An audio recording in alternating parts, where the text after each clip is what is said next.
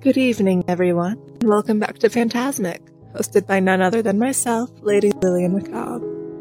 Tonight's eerie tales all come from some historic naval ships. All American based in this one, but if you'd like me to cover another nation's haunted stories from their navy, feel free to leave a comment down below. now, truth be told, I've always had a fascination with war. Not that I think war is good for anyone on any side, but the tales that arise, the casualties, and the story of each life, not just the atrocities or the better side of human nature shining through. It's a bit hard to explain, for me at least. But I suppose the part that fascinates me is how human it is to forget that we're all human. or well, uh, okay, maybe not all of us, seeing that I'm a demon, but still, my point still stands. Just because some guy in power says that somehow, some way, some humans are intrinsically better than others, that doesn't make that statement any less true. We are all still human. Now, since I can't really discuss the topic of war without bringing current events up, my only statement about what's going on with Ukraine and Russia is as follows. And for once, I hope my mom is watching this one to hear me say this. No one wins in a war. Russia never signed into the Geneva Convention, so of course we hear of the absolutely heinous shit that they've been doing and will continue to do because, quite frankly, they've all been fed propaganda. But war fought in such a dirty way cannot be handled as cleanly as the rest of us outside the mess may hope or think. Ukraine is not entirely innocent. They can't be, but that will not stop me from siding with them, as they at least have been trying to show humanity throughout this whole ordeal. When human lives are the playing pieces for some politician's stupid, incredibly fucked up game, no one wins. Now then, my opinion piece on the matter out of the way. No, I will not be taking further questions. I said what I said and I meant it. Let's just get into our haunted ships, yeah? Our first stop was heavily recommended in all my searches, and honestly, once I stumbled on this article, I understood why and just had to discuss it with you all tonight. Known as the Grey Ghost, this haunted ship certainly gives meaning to its nickname. But the stinging truth is that this ship is the USS Hornet. I don't think I can do this ship's history much justice, so I'll just dive right into the article and let their words take it from here. Paranormal enthusiasts who have never actually experienced a ghostly event may get their first chance aboard the USS Hornet. The volunteers who work the ship in Alameda, California, commonly show visitors how their flashlights will turn on by themselves when left alone. But flashlights are just the beginning. The Hornet CV-12 is one of the most storied ships in American military history. Built after the start of World War II, it was a U.S. Navy workhorse for the most important campaigns of the war, serving in the fights for New Guinea, Palau, the Marianas, and the Philippines, just to name a few. It didn't end with the war. The Hornet returned to action in South Vietnam during the Vietnam War and was used to recover command modules and crews during the Apollo program, including the crew that first landed on the moon in 1969. A ship that earned nine battle stars in World War II is going to carry its share of combat casualties, but the ship also lost an estimated 300 sailors to accidents and suicides throughout its service history. During its tenure, it had one of the highest suicide rates in the Navy. People are still dying by suicide aboard the Hornet, even though it's now a museum ship. For those who believe in this kind of thing, it's no wonder that the Hornet is considered the most haunted ship in the Navy, and one of the most haunted places in America. It's a place where switches allegedly turn on, locker doors open, and objects move by themselves, often by two feet or more. When you're ready to meet Navy ghosts, you can see it for yourself. Pasadena's California Institute of Technology maintains a website for visitors to send their paranormal experiences and ghost stories while aboard the Hornet. Many of these come from the ship's sleepover events, where visitors stay on the carrier overnight. On the site, a woman recalls the night her Girl Scout troop spent aboard the Hornet. She and her friend were returning to their sleeping quarters after using the bathroom. They passed a galley on the way back to their room and heard a man scream for help. Later that night, a man entered their room dressed in khakis. The Girl Scouts cried out in terror and threw a deck of cards that passed right through the man. Dan Brisker was a machinist's mate aboard the Hornet between 1965 and 1969. He was detailed to fire control, which required him to spend his watch in the ship's fire rooms. One night, he was having a snack and suddenly heard work being done in the boiler firebox, despite the fact that he was on the graveyard shift and thought he was alone. As Brisker walked to the firebox to check on the sound, he heard a paint scraper drop to the floor. When he poked his head in the firebox, there was nothing there except the paint scraper. One family took a private tour of the ship and videotaped all of it. During one segment, they kept noticing a flash of light in the corner of the screen. When they scrolled through the video frame by frame, they discovered it wasn't a flash of light at all. It was the ghostly apparition of a sailor wearing a white shirt with a pack of cigarettes rolled in the sleeve. Stories like these from visitors to the Hornet abound, whether staying for the night or just visiting for a few hours. This is why ghost stories from the ship regularly appear in the newspaper the East Bay Times. Though people hear ghosts calling out their name or seeing otherworldly shadows moving across the walls, the volunteers who work the ship say that the spirits aboard are benign, if not outright friendly. Visitors interested in an encounter with the Navy veterans of World War II, who may not have survived the war, can learn about their service with a paranormal presentation aboard the Hornet. The presentation is followed by an after dark tour of the ship's ghostly hotspots. So creepy. Anyone want to go on a haunted ship tour with me? There's just so many stories that can be told from this ship alone that I genuinely just can't help it. I'm itching to go on a haunted ghost tour so bad. Can you tell? sorry, sorry. I'll uh, get back on track now. The next American Navy ship has been dubbed the Blue Ghost, and I promise that the pattern is coincidental this time. However, the USS Lexington does have its connections to the USS Hornet. Quote, Parts of the movie Pearl Harbor were filmed on the USS Lexington Museum in 2001. The talented Blue Ghost played two roles in the movie the Japanese ship and the USS Hornet. End quote. Isn't that neat? but that's not the history you're here for, is it? Very well then. You've been patient with me this far. Allow me to share the tales of the Blue Ghost herself.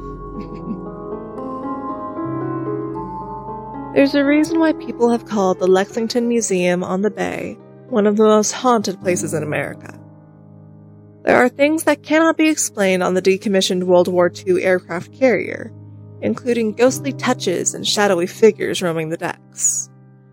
Charles Rusty Roussel, director of operations and exhibits, said the museum receives hundreds of reports of supernatural activity each year. Among the most famous sightings are a sailor dressed in uniform helping lost guests find their way back to the deck, and a sailor in the engine room giving a lecture on how the turbines work before vanishing into thin air. There are too many accounts that there has to be something to it, said Steve Banta, the museum's executive director. Roussel said he has experienced several supernatural occurrences during his 26 years of working on the ship. I've always been a skeptic, but there's some things I've seen and you just can't explain, he said. The museum official said one of his best ghost stories involved losing six pen caps over the course of five weeks.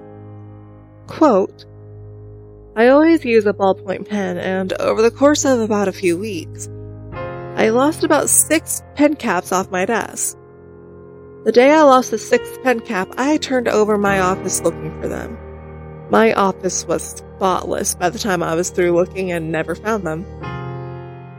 It wasn't until I returned to my office the next morning that I found all six pen caps laying side by side right in front of my computer keyboard. Roussel said that no one has ever been hurt by the ghosts on the ship. If anything, all of the occurrences have been playful, not menacing. Renee Moreda, the museum's education coordinator, said officials have heard from security officers who heard running in the hangar bay around 3 a.m. The damage control officer said he didn't see anything on security cameras and went to see what the noise was coming from, he said. That was when he witnessed shadow figures running in chaos. The officer never came back. Bill Miller, volunteer and paranormal tour guide at the Lexington, said he believes what officers are witnessing at night are sailors running for cover after a torpedo attack hit the ship in Hangar Bay 3. They're constantly doing the same thing over and over again, maintaining the ship.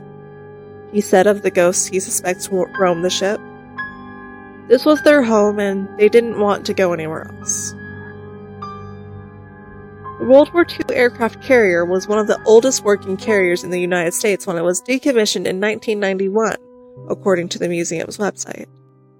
Commissioned in 1943, she set more records than any other Essex class carrier in the history of naval aviation. The ship was the oldest working carrier in the United States Navy when decommissioned in 1991. An Essex class carrier, the Lexington was originally named the USS Cabot. During World War II, final construction was being completed on Massachusetts Fore River Shipyard when word was received that the original carrier named USS Lexington, a CV-2, had been sunk in the Coral Sea, the new carrier's name was changed to Lexington. After training maneuvers and a shakedown cruise, the carrier joined the Fifth Fleet at Pearl Harbor. The fleet was established on April 26, 1944, and was the Central Pacific Force, during World War II, the carrier participated in nearly every major operation in the Pacific Theater and spent a total of 21 months in combat. Her planes destroyed 372 enemy aircraft in the air and 475 more on the ground. She sank or destroyed 300,000 tons of enemy cargo and damaged an additional 600,000 tons. The ship's guns shot down 15 planes and assisted in downing five more, according to the museum's site. The Japanese reported that the Lexington sunk no less than four times. Yet, each time she returned to fight again, leading the propagandist Tokyo Rose to nickname her the Blue Ghost. The name is a tribute to the ship and the crew and the air groups that served aboard her. After the war, the Lexington was briefly decommissioned from 1947 to 1955. When reactivated, she operated mostly with the 7th Fleet out of San Diego, California. The vessel was kept offshore ready to be deployed during tensions in Formosa, Laos, and Cuba. Are you interested in seeing if Lady Lex is really haunted? Well, now you can. Take a normal. You don't want to take a normal tour, you want to take a paranormal tour. Okay. Take a paranormal tour of spaces around the ship that have reported sightings or activity, from the engine room to the upper decks of the aircraft carrier. See for yourself if there's something to the ghostly tales. Visitors interested in participating in the ghost tour can contact the sales office to schedule their arrival time after 5 p.m. The cost is $50 per person, and participants must be 18 years and older. If touring the World War II aircraft carrier is not enough to have you convinced, the museum offers an overnight experience for anyone interested in serious ghost hunting. A group of eight can investigate the ship using their own methods and equipment at night when the ship is closed to the public. The investigation will begin with a briefing by the ship's paranormal investigator will guide you to the sites of frequent anomalies. The command center will be in the ship's galley area, but you choose where to set up your remote investigative equipment. Paranormal investigators are asked to bring their own flashlights. Guests can reserve their group tour at the sales office. I will link that in the description below. The cost is $75 per person and $25 per guide. Participants must be 18 years and older.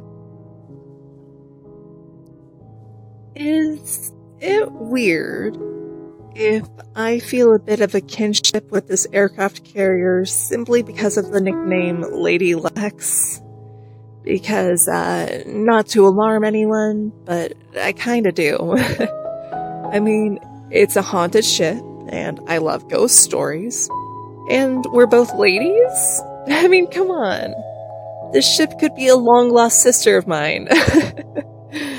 oh god, I hope that joke didn't go on for too long. I'm sorry for my terrible humor. I'll get back to the spooky, scary stuff. Our final ghostly encounter for the evening takes us aboard the USS The Sullivans. To offer a couple of fun facts before I delve into the ship's stories. Quote, the Buffalo Naval and Military Park's decommissioned Fletcher class destroyer DD 537 was the largest and most important class of U.S. destroyers used in World War II named after the five brothers from Waterloo, Iowa, who died together aboard the USS Juneau CL 52 in November 1942. USS The Sullivans was the only ship in the Navy to be named after more than one person. On board, you'll see what it was like to serve as a tin can sailor along with 310 of your shipmates. She's also a place for reflection and remembrance to the five brothers who died together an act which is borne out in her motto, We stick together. End quote. And now, to flesh out these little fun facts. Hmm? Though visitors to the Buffalo Naval and Servicemen's Park may be drawn to the USS Little Rock, largest vessels on display, or to the submarine berthed nearby, the small destroyer in Little Rock Shadow certainly deserves its share of attention. Between its long history, unique name, and memorable origin story, USS The Sullivans has many different stories to share. And there may be one or two resident spirits on board to share those stories with you. On the cold winter morning of January 12, 1943, Thomas Sullivan was just about ready to leave his home in Waterloo, Iowa for another day at work. But right as he was about to step out of the door, a trio of formally dressed military men came knocking. With his five sons all fighting overseas, Thomas knew the grim nature of this house call before any of his guests spoke. These types of messages were becoming unfortunately common as World War II raged on. But Thomas Sullivan received one noticeably different from the others. When he answered his door, the military officers stated they had some news for him about his boys. Thomas inquired, Which one? I'm sorry, was the response. All five. Known in their younger years as the Fighting Sullivans for their indomitable spirits and inseparability, George, Frank, Joe, Matt, and Al Sullivan grew up doing everything together. So when the eldest of the group joined the US Navy, it wasn't long before all five brothers were training to be naval seamen in the early points of World War II. The five requested assignments to the same ship to keep them together, and although the US Navy had rules against such things, they weren't often enforced. So, all five of the fighting Sullivans ended up assigned to service on the USS Juneau, serving dutifully until the day the ship was struck by a Japanese torpedo. Only ten sailors survived the Juneau sinking, none of them being a Sullivan brother. In honor of the five brothers, the U.S. Navy renamed a new ship from USS Putnam to the USS The Sullivans. The destroyer launched in April 1943 and was training off Pearl Harbor by December. She served as a carrier defender in the Battle of Kwajalein in 1944. God, I hope I pronounced that correctly. And in Operation of Hailstone shortly after. After refueling, the Sullivans returned to the Pacific, where she covered USS Iowa in the bombardment of Ponape. Again, I hope I pronounced that correctly. Through the early summer of 1944, the ship fought in the battles of Saipan and the Philippine Sea before moving to Iwo Jima in July. Claims of paranormal encounters on board USS The Sullivans have piled up over the years, with many reports involving shadow figures. One particular figure encountered often by those touring USS Sullivans is an apparition drifting slowly through the ship's inner corridors, as if there are sailors still patrolling the lower decks.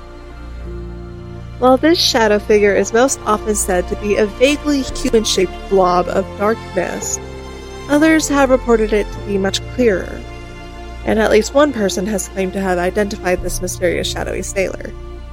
One famed tale of a run in with this apparition is said to have come from a former night security guard. The guard, rather than encountering a strange misty cloud, ran face to face into a bloodied, burned man who quickly disappeared from view.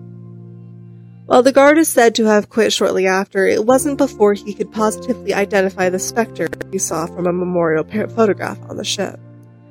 The photo is the five Sullivan brothers who died aboard USS Juneau, and the specter was identified as George, the oldest brother and the one who survived the longest in the aftermath of Juneau's sinking.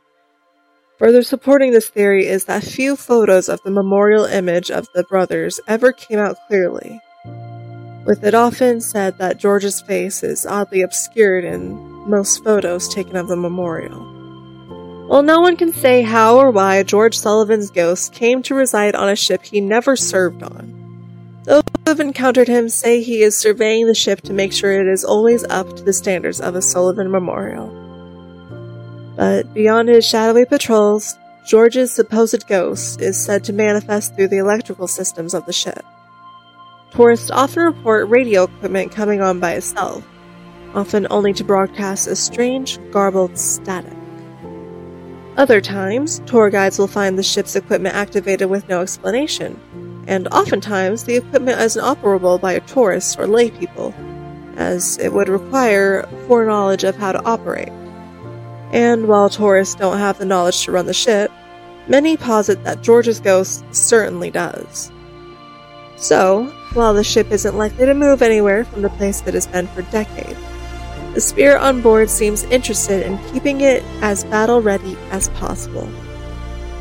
The ghost stories around the ship have attracted attention from news outlets, television programs, and paranormal enthusiasts from across the nation.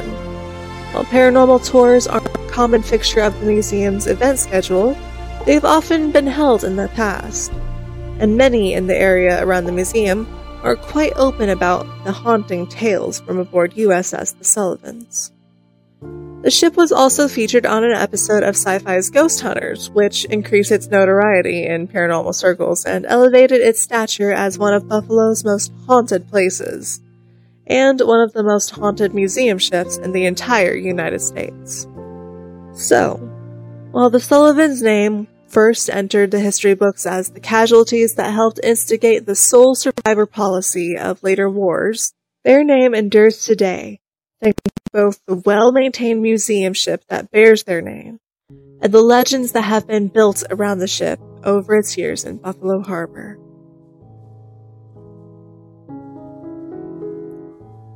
The history behind the ship is devastating to the point that the US Army and all its sister branches made a rule that there had to be at least one sole surviving child in families where there were several siblings in war. Yes, that is the sole survivor policy. Y'all should really look into it. It's only been in place for 75 years, having been enacted in 1948, I think, give or take. Uh, don't quote me on that year but it was heavily influenced by the Sullivan brothers and their tragedy, as the story stated.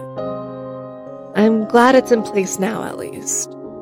But we have reached the end of tonight's episode, my darling little phantoms. If you'd like to submit your own personal and or favorite scary stories, you can always at me at any of my socials, located in the description, or you can email me at luckymsfortune at gmail.com. That's L U C K Y M S F O R T U N E at Gmail. Although, while you're checking the description, you may also notice links to Patreon, Ko-fi, OnlyFans, and Throne. For those who wish to either financially support this project or buy me gifts, for whatever reason, of course, your support is much appreciated, even if you're merely a returning listener. Once we reach 500 of you darling little phantoms, I will be sharing a real ghost experience that happened to me. And trust me, you don't want to miss out. So please subscribe, follow, whatever it is the platform you're tuning in on unless you do, so you can be sure to be there when I share my story. Thank you all so very much for tuning into this evening's episode of Phantasmic. The shadows may be creeping at the door, but I'm sure if you just close your eyes and rest your head, they'll leave you alone. Or they might drag you into the shadow realm. There's really no telling what those sneaky shadows will do. Good night. Mwah.